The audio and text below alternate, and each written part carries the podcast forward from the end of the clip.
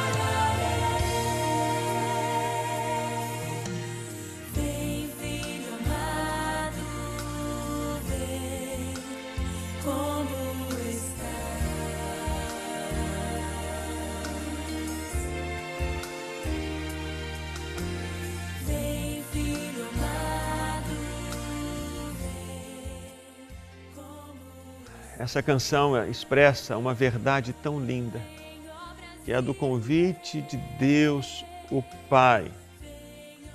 O modo como Ele nos chama para estar com Ele. Ele não nos chama para estarmos com Ele, trazendo uma voz de peso, não. Mas uma voz cheia de graça e de misericórdia.